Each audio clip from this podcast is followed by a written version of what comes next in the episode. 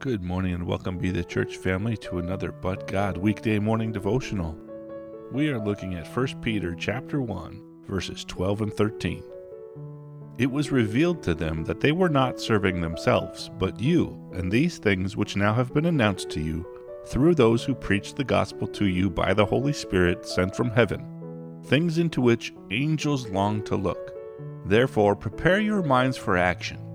Keep sober in spirit set your hope completely on the grace to be brought to you at the revelation of Jesus Christ. Verse 12 is such a great verse because Peter explains sometimes there are mysteries in the scriptures that not even the prophets and writers understood or knew its full impact. They just followed what God told them. They were only a conduit to what God wanted to do through the words in which they spoke or wrote. As it says, quote, not unto themselves, but unto us they did minister.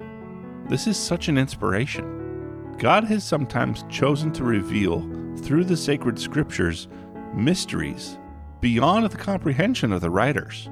The Wycliffe commentary puts it this way Here then is a gospel given through the prophets, proclaimed by the teachers, endued with the Holy Spirit, a wonder to the angels.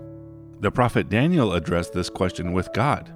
God answered Daniel and basically said, My ways are my ways, and you don't need to understand. Just have faith in my plans because I am God, the creator of the universe. In Daniel 12, verse 8 through 10, and verse 13, it reads, But as for me, I heard, but did not understand. So I said, My Lord, what will be the outcome of these events? And he said, Go your way, Daniel for these words will be kept secret and sealed up until the end of time. Many will be purged, cleansed, and refined, but the wicked will act wickedly, and none of the wicked will understand. But those who have insight will understand. But as for you, go your way to the end. Then you will rest and rise for your allotted portion at the end of the age. Then Peter uses the transition therefore saying that because the prophets were so faithful and did and said what they were asked by God to do and say, God used them for eternity. That's pretty encouraging. We, as followers of Christ, are doing work for a king that has an eternal plan. He is not temporal. We have the privilege and the chance to be part of helping others achieve eternal peace in Christ.